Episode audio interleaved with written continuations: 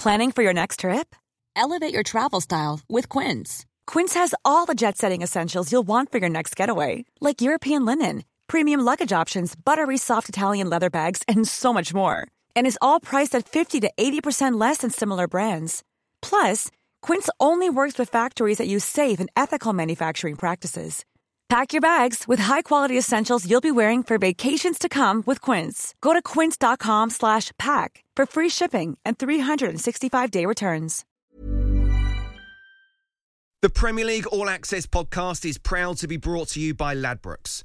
Stay ahead of all the big games in the best league in the world, the Premier League. With the latest odds, form guides, expert opinions, and more, the fans are the players at Ladbrokes. Are you in? Let's go.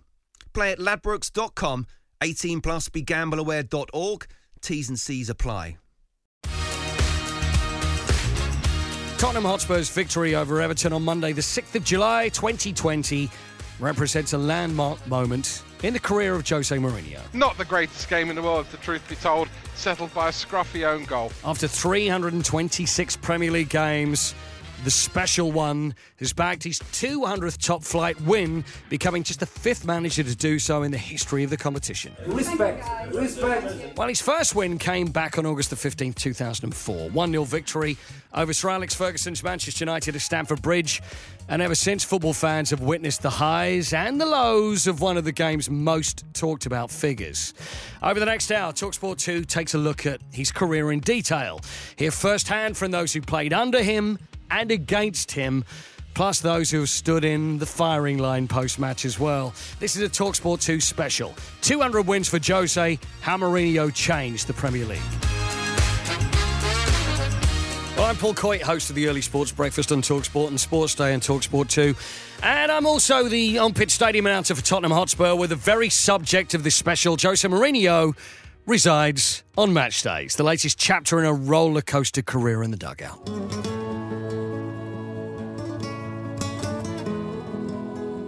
Again, don't please don't call me arrogant because what I, I'm saying is true. I'm European champion, so I'm a, I think I'm a special one. Steve Dunn blows the whistle to signify that 50 years on, Chelsea are champions of the Premiership. Yeah, of course, he's an excellent manager and I'm really enjoying working with him. Mourinho goes down the touchline celebrating. Rarely remember him giving me any kind of, of praise, but when it come, it was like it was brilliant. It was like the best pat on the back. And Chelsea are officially crowned as the champions of England. It's the third time Mourinho has done it. There's been a club announcement from Tottenham Hotspur, and they have appointed Jose Mourinho as their new coach. Out goes the trophy. John Terry lifts it into the air. The firecrackers go off. Which Mourinho are you talking about? And there is at the moment pushing and shoving going on down in the tunnel below me. Uh, it is uh, Maurizio Sarri and also Jose Mourinho. Click Google instead of make stupid questions. Yeah, Mourinho, he's got, he is raging on the touchline. He's just been. Uh, He's been sent off. He has been sent He's off. been yeah. sent off. Has a little bit of a push on Mourinho. To be fair to him, stays on his feet. You know, he is a specialist in failure. I think he's losing the plot. Three premierships, and I won more premierships alone than the other 19 managers together. It's not an us and them, and he needs to forget. He needs to be more humble. And Jose Mourinho is milking this moment. He's making some kind of statement. Well, over the course of the next hour, we'll of course look into his two spells at Chelsea, plus his time at both Manchester United and Spurs. But I'm interested to learn about his origins and the making of Mourinho, which starts back with an English footballing legend.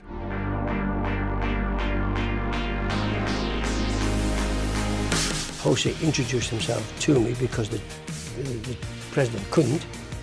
Said who he was, what he was, and that he was to be uh, my interpreter. Spoke very good English, good-looking guy. Told him not to stand next to me too many times, and we got stuck into the job. It was as simple as that. Our attacking structure Nuestra estructura de ataque disappeared with Oscar, Della Penna, Giovanni, uh, Ronaldo, Figo. Figo, Ocho. That's all. Toda a estrutura de ataque fora, não temos jogadores de ataque, em banquilho nada. Em termos de ataque, não temos um único jogador.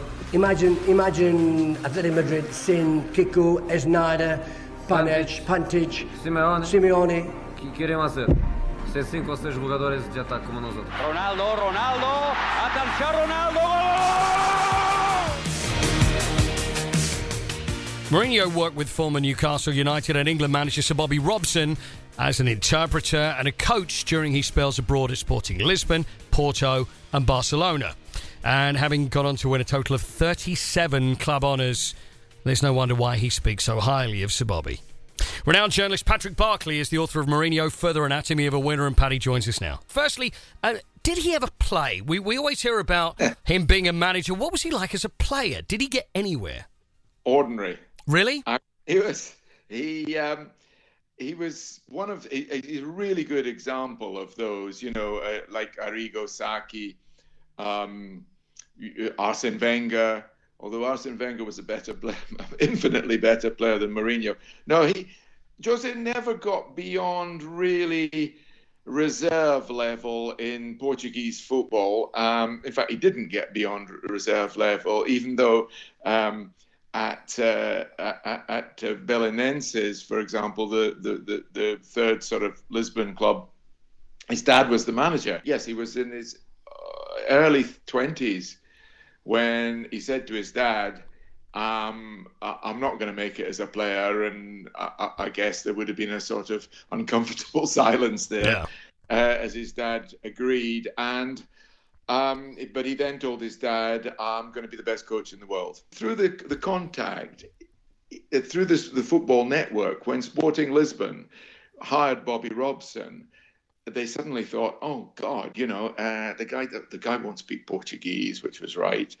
Um, he played golf on the Algarve, you know, as we, you know, like a lot of Brits. But yeah, I mean, yeah. that was the extent of Bobby's knowledge of Portuguese, and. Um, so they thought, well, what about uh, Felix's son, Jose? You know, he, he knows his football. Uh, he speaks languages, you know, all languages. Um, we'll get him. So when Bobby Robson arrived at Lisbon airport to be met by the president, the first person he saw was this good looking young man who came over, shook his hands, and said, Hello, mister. My name's Jose Mourinho, and I'm going to be your interpreter. But Robson very quickly realized that um, interpreting, although he was good interpreter because he understand footballing idioms, you know, if Bobby Robson, you know, said something that would be gobbledygook to a non-football person, yeah.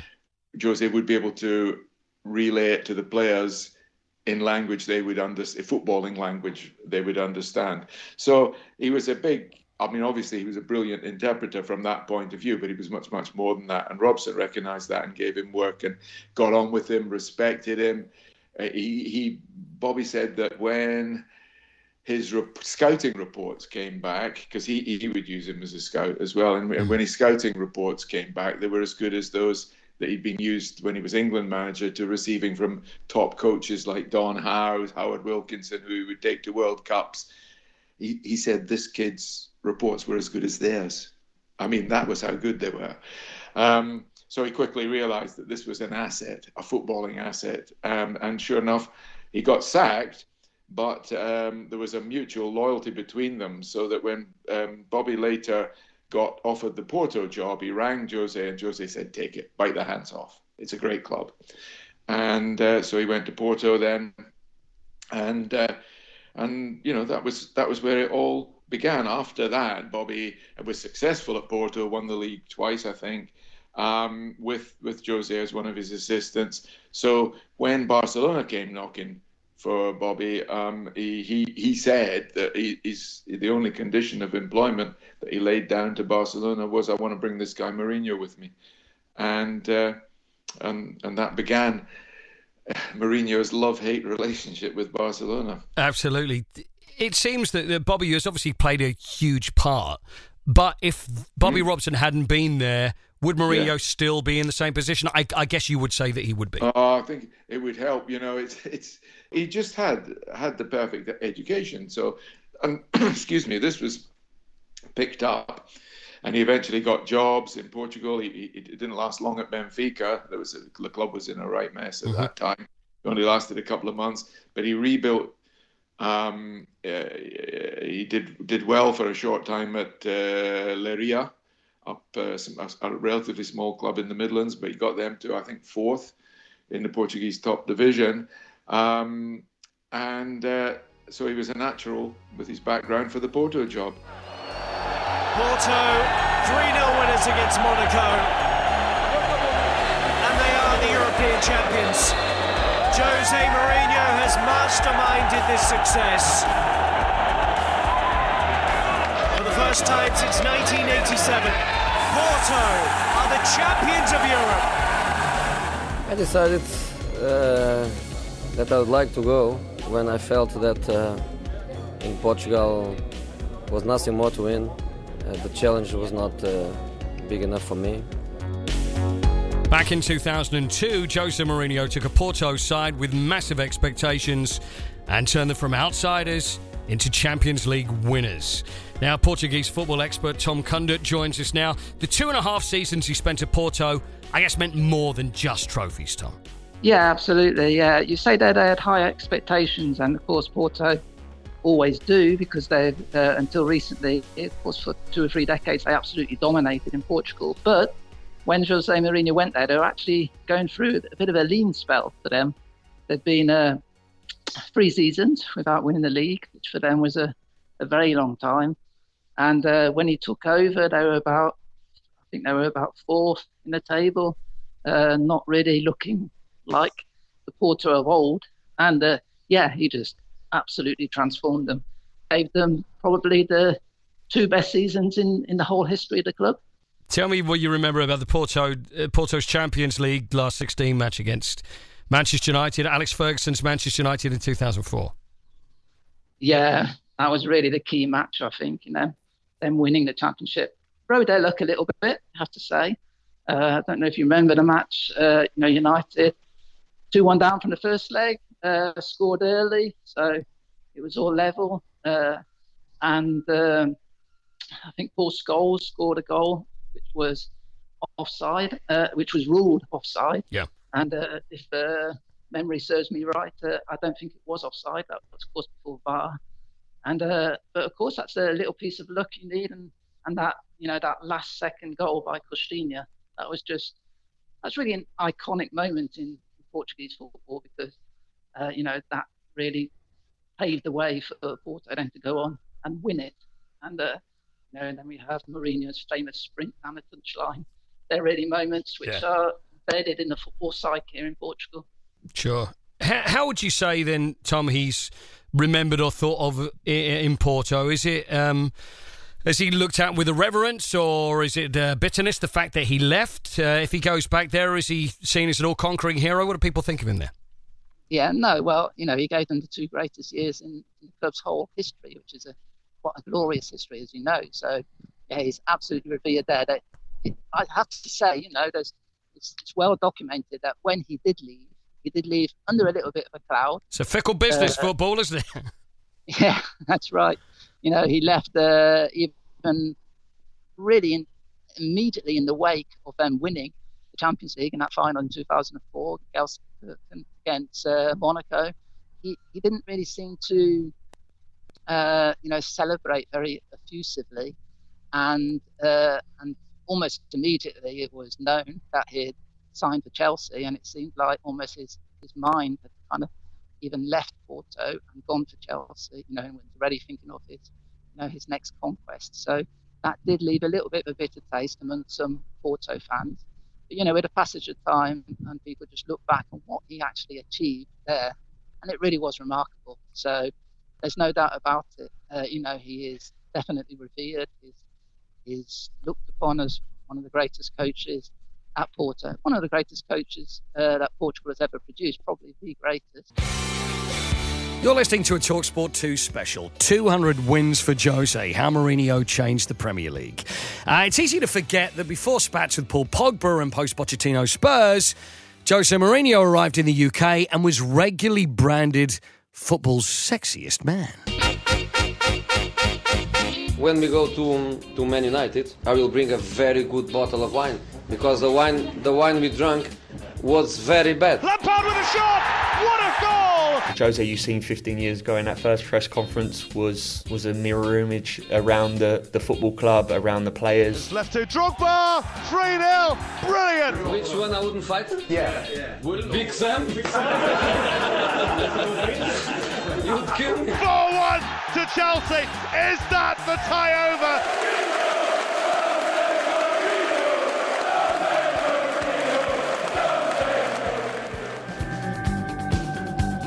Chelsea can crack open the bubbly and they can say, we are the champions. Nobody speaking with with fair and sense can say we don't deserve this, this title because we did it absolutely magnificent. William Gallas wins it for Chelsea. Mourinho's on the pitch to join in the hunt. I was saying to the players every time, they don't like us because we win. Didier Drogba has done it again.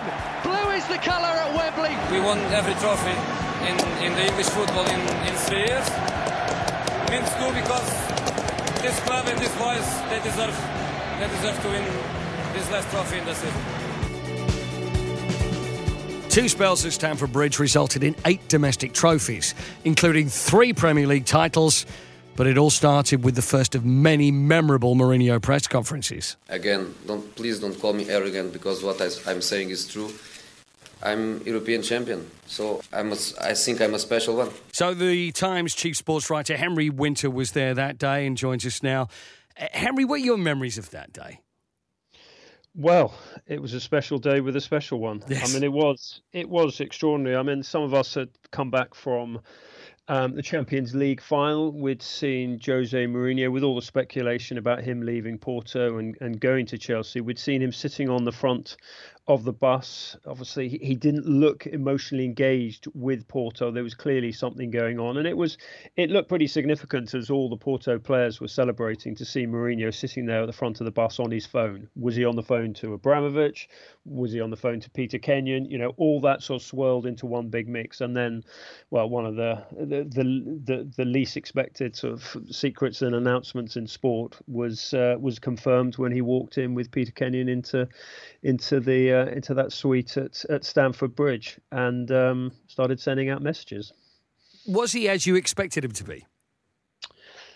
Well, I mean, everyone was sort of everyone slightly painted that day as he was a complete sort of newcomer to English football, as if we hadn't heard of him. I mean, you know, we'd seen what he'd done in the Champions League, we'd seen what he'd done against Manchester United, we'd seen what he'd he'd done in the in the UEFA Cup against against Celtic. So look, he was well known to sort of British football observers, British football fans, um, but it was but close up and personal it was it was quite it was quite impressive seeing uh, you can call him a maestro. I would probably call him a Machiavelli on on that mm. performance because he knew exactly what he was doing. He was sending out messages to the media. He was getting the media on side. There, there were little things like I noticed he I mean there were sort of print journalists were sitting in the front row there was sort of television there was radio and then we all sort of divvied up and sort of went into separate groups but he was he was looking at individual journalists. This, this was hilarious. This he was looking at hmm. individual journalists and sort of between questions, when there was a sort of pause, or whatever, he would sort of point at the journalist and then point at himself and then put his fingers together as you know we're going to work together. I know who you are, you know.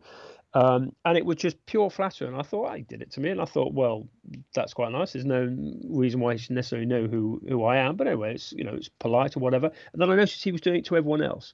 So this was Mourinho classic Mourinho, getting people on side early. So he was getting the media on side. Obviously, the media was lapping up all the sort of, of wonderful, wonderful answers, having a pop at Ranieri, um, th- then those great lines which sort of filled the headlines, you know, the special ones and all that. Um, but also, it was about getting people on side. But the most, the key thing that about that day was he was sending a message through to the players on many levels. So your relationship then did, did it stay that way because it was almost a, a seduction of the media? It seems like the, what he was doing then, and did it stay very much like that, or did it wear off after a while?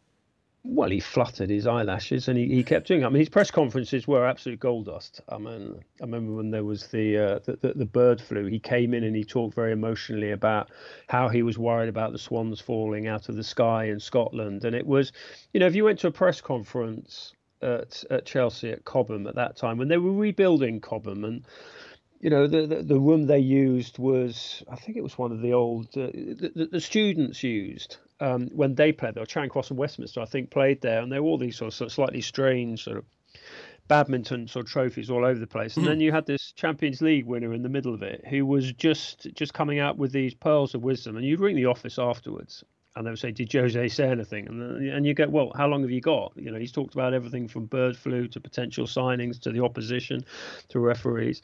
I mean, he was a Shakespeare would have had fun with him because he was such a flamboyant character, but underpinning everything was this supreme intellect using every moment to his advantage. And that first day at Stamford Bridge, everyone talked about it as a seduction of the media. It was more, I think, a seduction of the dressing room. He was going in there and telling these big name players, yeah. "I'm on your on your level. We've got top players here. You've now got a top top manager." He knew their emotional engagement with Claudio Ranieri, who was fairly unfairly Uh, he was unfairly treated by the club in terms of the manner of getting rid of him. But then he completely nailed Ranieri with his comments about actually it's quite difficult to win the Champions League just because you think Portuguese football isn't great. Actually, I had to beat some decent teams from all over Europe, including your country, Italy. I mean, he had he did that very well. So he sort of removed the Ranieri issue. He got the players on side. So I think we realised pretty early on that even though he was the best dancer in the room, you knew he had eyes for other people as well. Former Chelsea midfielder Scott Parker revealed to Talksport that Mourinho made players believe they were winners. The Jose you've seen 15 years ago in that first press conference was was a mirror image around the, the football club, around the players installed a, a, belief, installed a confidence in, in the team at that time. So um, he now gets an opportunity at Spurs, where you know I'm sure the, the club have brought him in to to try and bring some success. One of Parker's former teammates, Premier League winner under Mourinho and Talksport favourite Glenn Johnson, has been speaking to Talksport 2's Alex Biddle and revealed how he and his teammates reacted to his arrival. He's been fantastic at Porto, but no, no one really knew too much about him in terms of his personality and uh, he sort of arrived with a personality in the Premier League that no one had really seen before.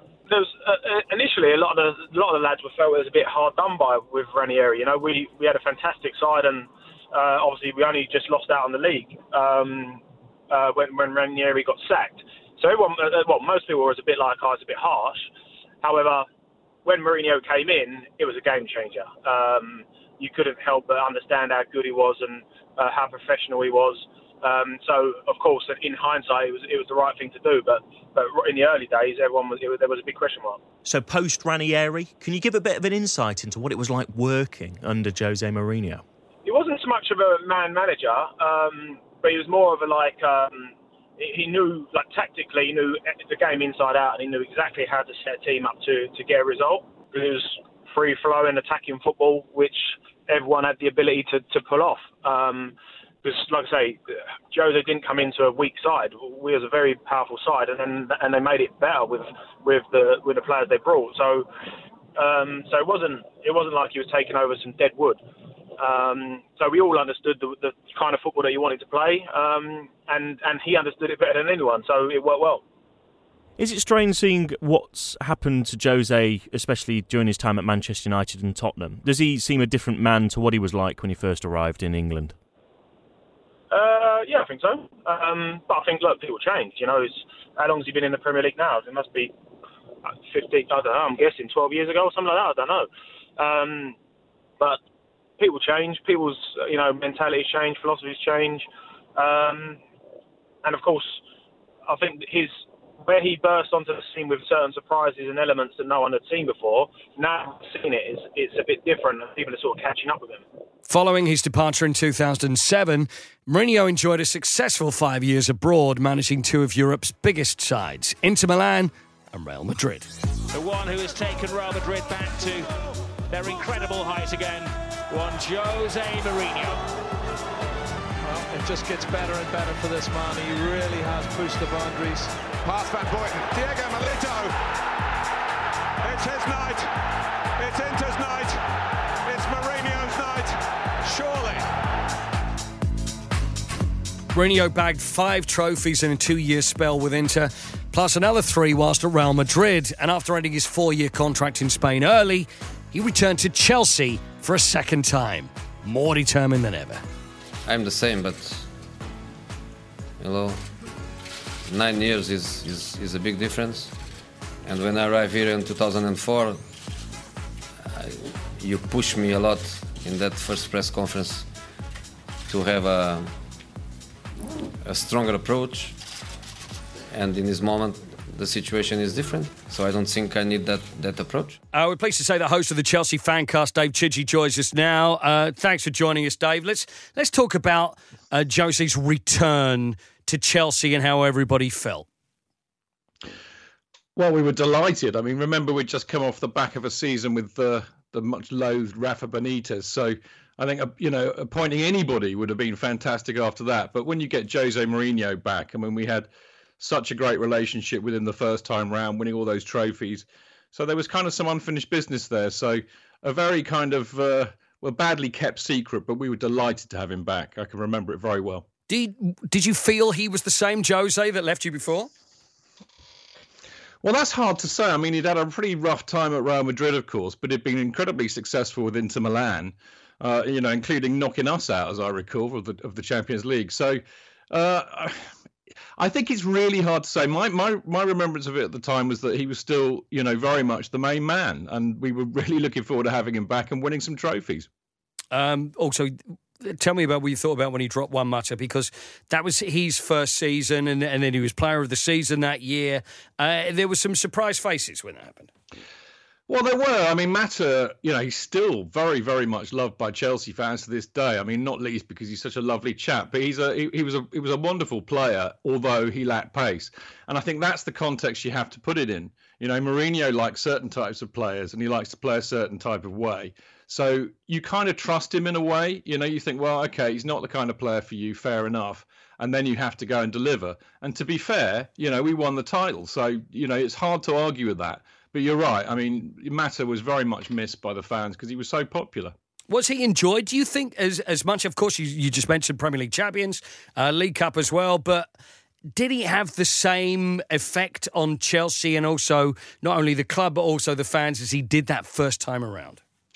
Well, the, the thing about Mourinho, which you know, this is an easy thing to say with a lot of hindsight, but when he's your manager and it's going well, there's nobody else you want because you're absolutely behind him and you forgive him all of the other stuff that goes on around him. When he's not your manager, you hate him. And I think again with hindsight, you know, when when he went to Man United and he starts digging out the fans. But remember, he he would dig out the fans when he was our manager. But if he's winning titles, you kind of you kind of suck it up. But when it goes wrong, maybe that's when things change a bit. The following year, controversy struck. The former Chelsea doctor Eva Carneiro found herself in the limelight when Mourinho targeted her for running onto the pitch to treat Eden Hazard. Jose did not consider the injury serious enough to force the Blues to briefly play with nine men in the closing stages of a 2 all draw against Swansea, but it became clear that Carneiro was only doing her job. Well, I think it's impossible to go through something like what I went through for the best part of a year of my life um, and not be changed by it. But um, and it, but it hasn't put me off at all. I mean, I think it's fair to say I needed time off. I needed to um, enjoy my job again and, and be a doctor again without the complications of being in the limelight. A change of culture is needed, and because we passionately love this sport, um, so but a change of culture is needed to change the things that are ugly about it. Generally, though, if we look back at, at those two spells at Chelsea, how is he looked at now? by Chelsea fans. Of course, he's at Tottenham Hotspur at the moment, which is not the greatest thing, and I guess any other club apart from Chelsea. But but is he still looked at with fondness or not? Well, I think to be really honest, you know, mixed feelings. It depends on who you speak to. I mean, personally speaking, I can only really speak for myself. You can't hate a bloke who brought that much joy and that much success to the club over a period of time, and I and I will always be grateful for that.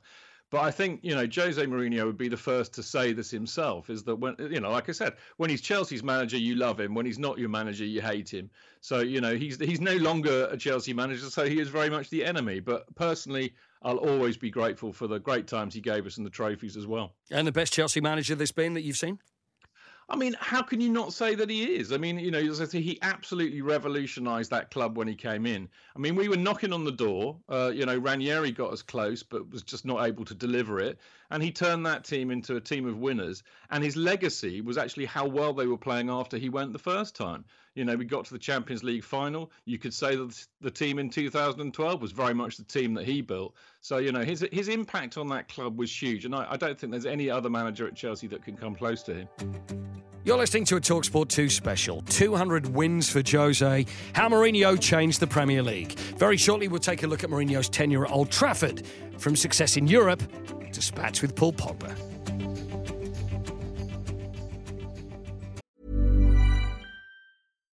One size fits all seems like a good idea for clothes until you try them on. Same goes for healthcare. That's why United Healthcare offers flexible, budget friendly coverage for medical, vision, dental, and more. Learn more at uhone.com.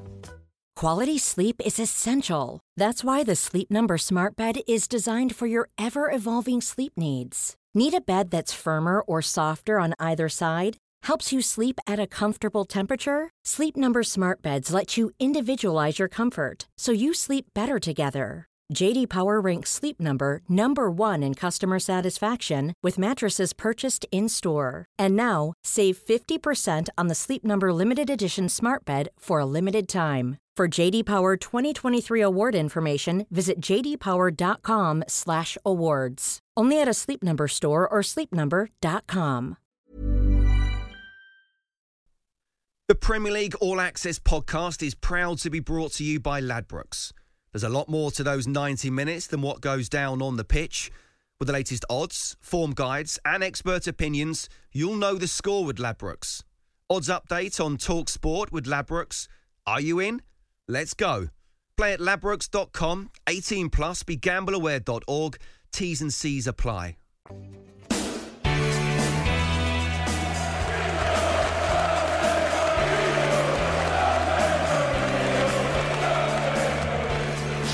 Chelsea can crack open the bubbly and they can say, we are the champions. Nobody speaking with with fair and sense can say we don't deserve this this title because we did it absolutely magnificent. Didier Drogba has done it again.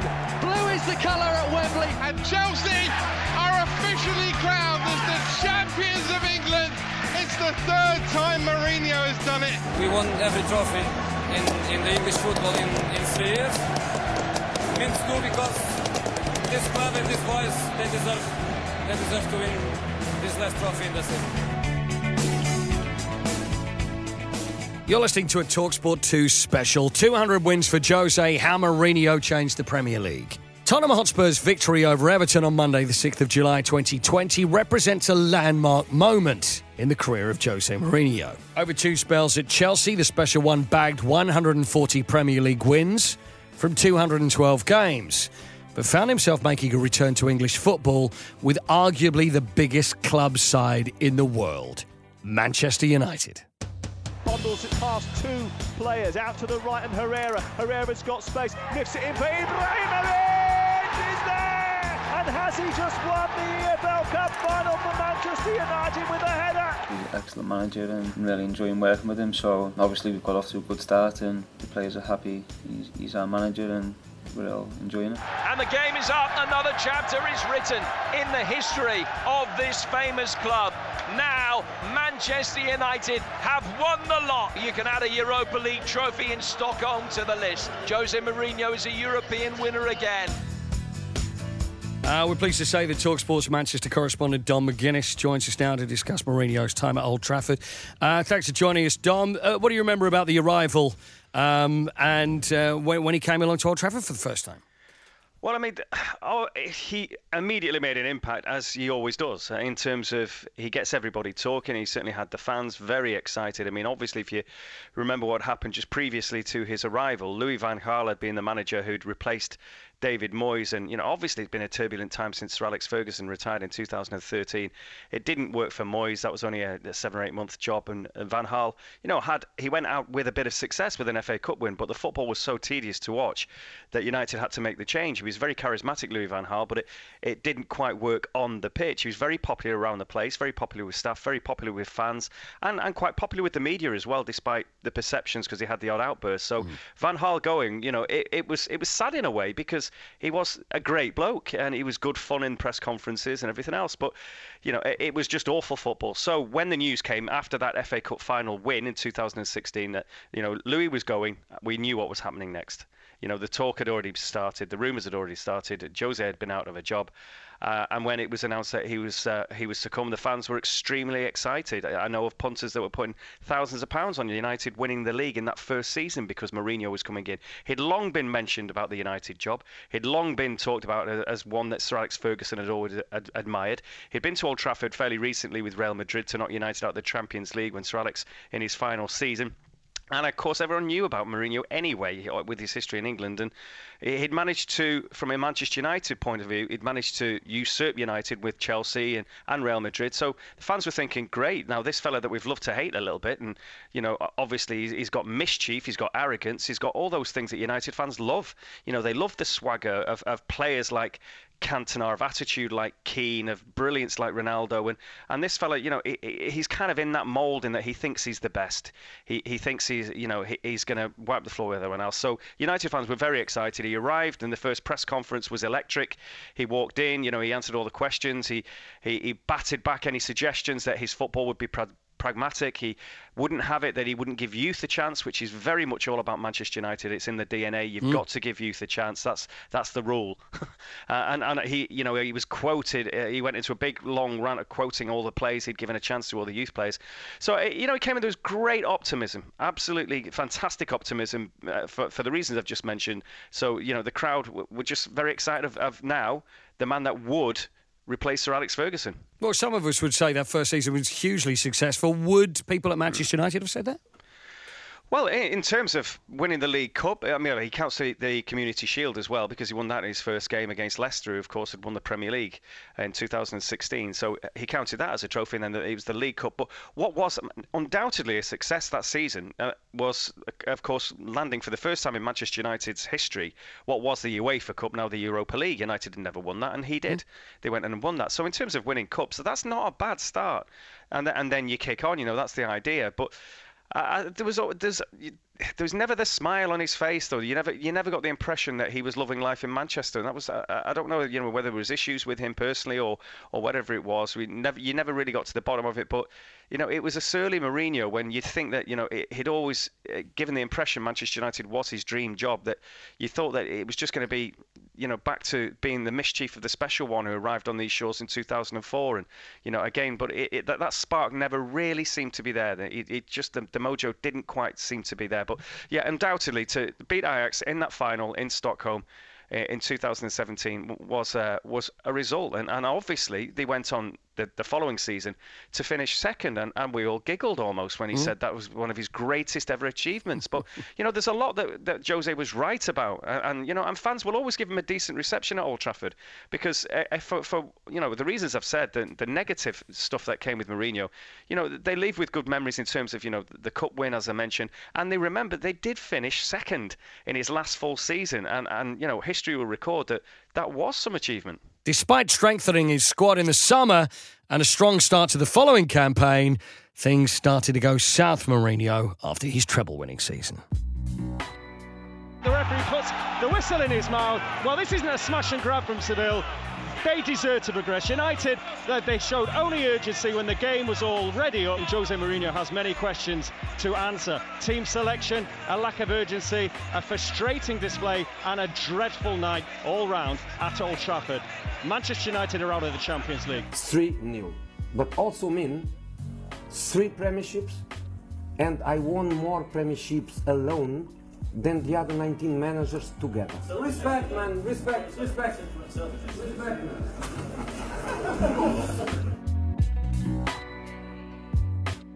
Following a disappointing 2017 18 campaign and just seven wins in the first 17 Premier League games of the 2018 19 season, Mourinho was sacked by Manchester United. Plenty's happened in his time at Old Trafford, and I'm pleased to say to help us go through the talking points, Stephen Howson from the Stretford Paddock, massive Manchester United fan, joins me now. Stephen, let, us talk about the Europa League. I guess when Manchester United won that, were you then thinking, look, we're on the up, things are looking great? I was actually, yeah. Um, I thought this was much like when you saw it under Fergie that this team gets a big trophy under its belt this is a manager that knows how to motivate and knows how to win. He's got experience and pedigree of doing that everywhere. I mean, he wins the league everywhere he goes, right? That's that's the rules. Sure. Um, we win the Europa League, and you think, right, the board's going to release the funds. He's going to be happy, and uh, yeah, no. Sure. I mean, one of the things that probably defined what was going on with Jose Mourinho towards the end of his tenure at Manchester United uh, was the more than famous spat with Paul Pogba. Uh, as a fan, what were you thinking about what was going on? Did you tie your mask to one side, or was it just something you were just keeping a very close eye on the whole time? Um, no, because I think the shades of grey with it. I think with the Pogba situation, it's it's never been that Paul Pogba isn't good enough for Manchester United. Pogba's always been good enough for Manchester United, and actually probably been underrated in how good he has been for Manchester United. I think the fans' issue with Paul Pogba is his agent and his brother, because obviously I know Paul doesn't really come out and say anything, but not saying anything's as bad as coming out and saying it. Really, when when all your brother and agent are doing is trying to get you a move away from the club. And I think Jose probably saw some of that lack of commitment in there.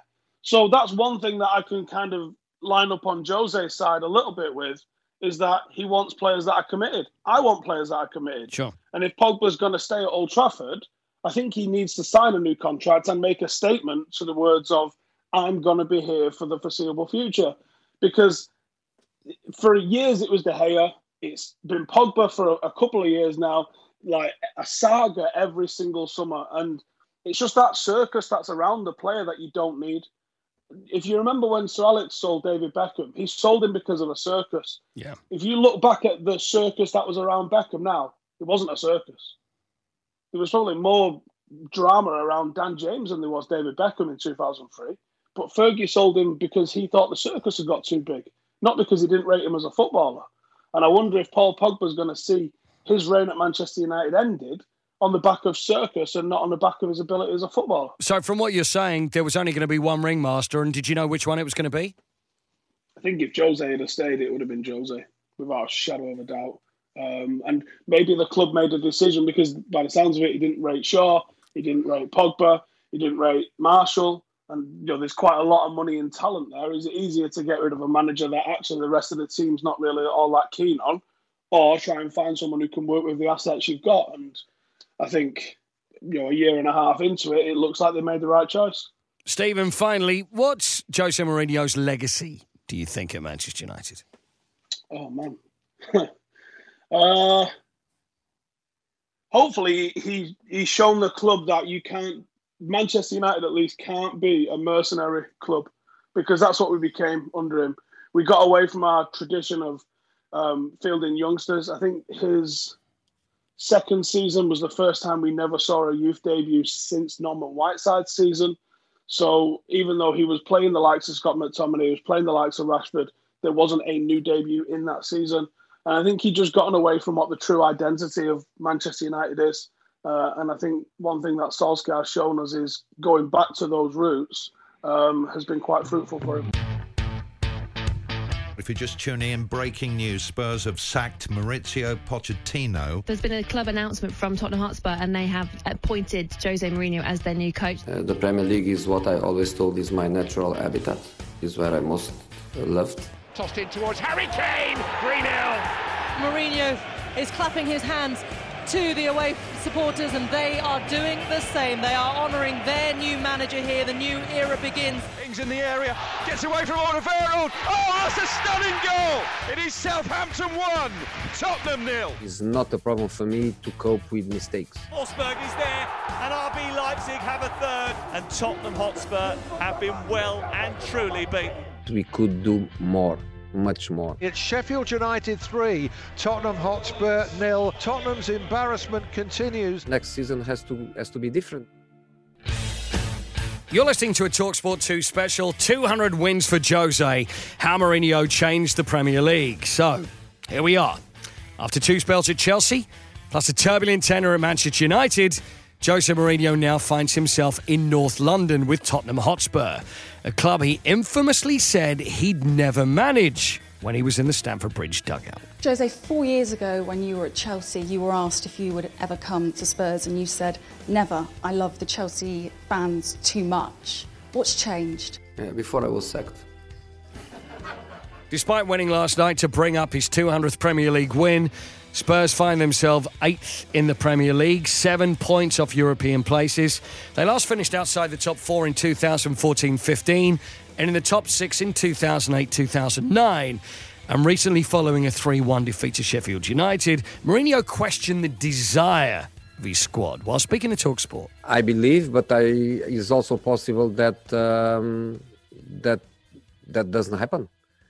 And if that doesn't happen, is not the end of the world. If that doesn't happen, is probably the beginning of a new world, uh, because um, things change, change for you, change for other clubs. Um, the squads they change, the motivations they change, the group dynamics they change. Um, a group that possibly was strong 10 years ago is not strong anymore.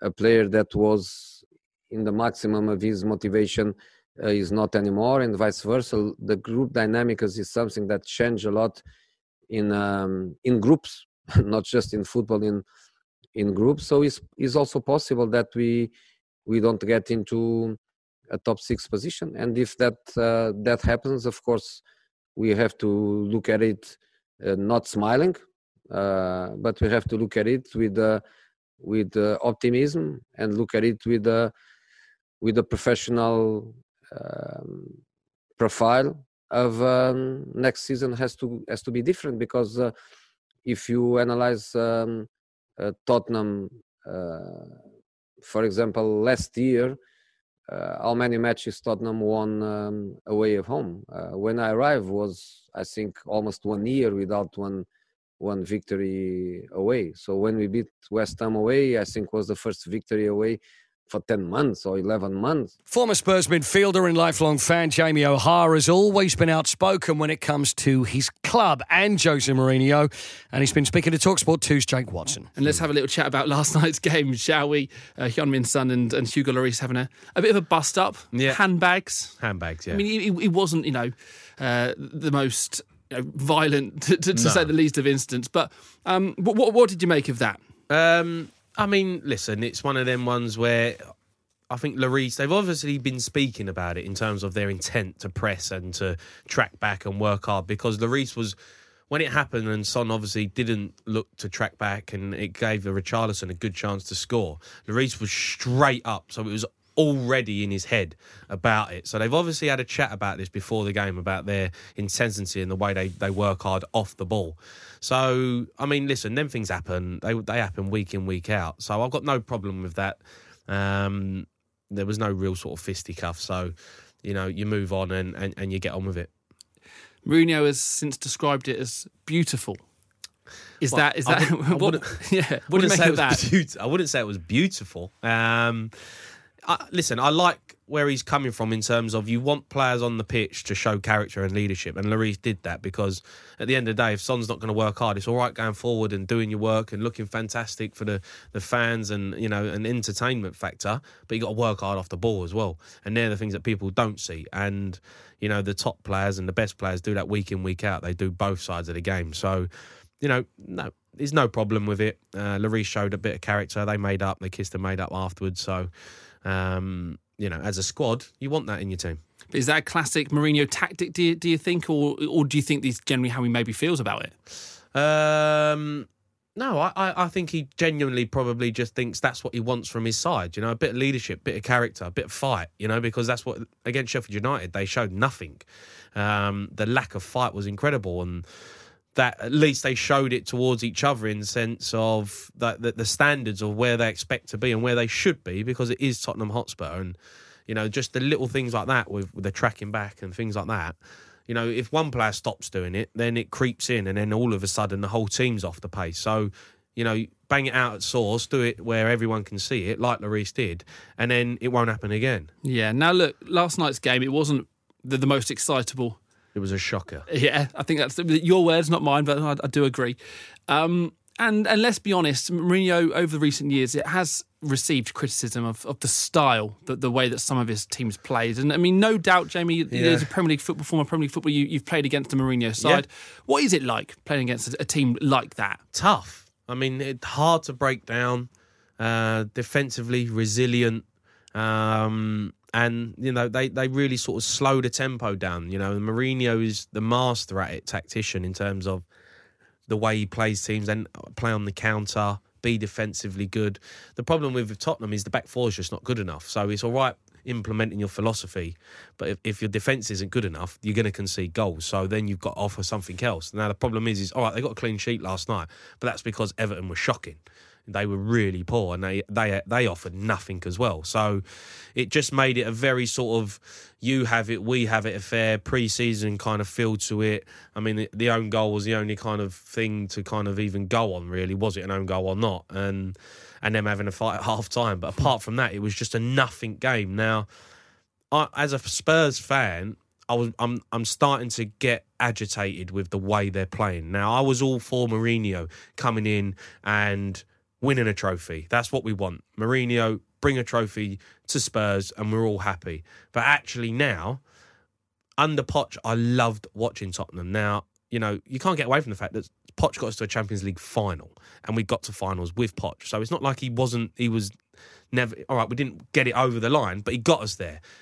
This team at the moment, I'm looking at thinking, there's no way this team gets to a final with the way they're playing. Former Spurs midfielder and massive Tottenham fan, Jamie O'Hara there. If Jose Mourinho were to win the remaining five games of this season, he'd move up to 205 Premier League wins in total, which is just one off of David Moyes' record of 206. Well, up next for Mourinho and Spurs, it's an away trip to Bournemouth on Thursday the 9th.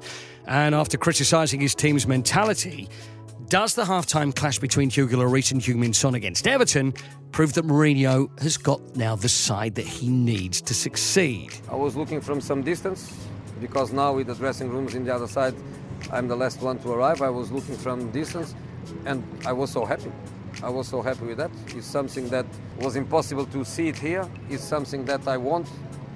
Critical sense, players demanding from uh, from each other. This aggression, this adrenaline. Uh, I just love it. Since adopting the label of the special one, we've heard Mourinho called everything under the sun, but there's no denying there's still plenty to come. I was uh, lucky enough to to work for uh, three of, of the biggest clubs in in the country, and when you are in these big clubs, it's easier to have um, to have good results. Only Sir Alex Ferguson has reached the landmark of 200 Premier League wins in fewer games. It took the Manchester United legend 322 matches to achieve the feat. Jose Mourinho, just 326. Almost, Jose.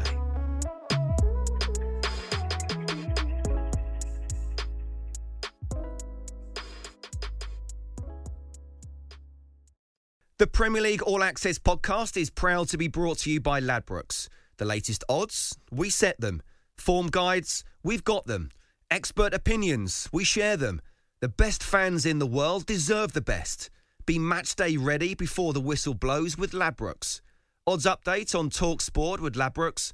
Are you in? Let's go. Play at ladbrokes.com. 18 plus. BeGambleAware.org. T's and C's apply. Even when we're on a budget, we still deserve nice things. Quince is a place to scoop up stunning high-end goods for 50 to 80% less than similar brands. They have buttery soft cashmere sweaters starting at $50, luxurious Italian leather bags, and so much more. Plus, Quince only works with factories that use safe, ethical, and responsible manufacturing. Get the high-end goods you'll love without the high price tag with Quince. Go to quince.com/style for free shipping and 365-day returns.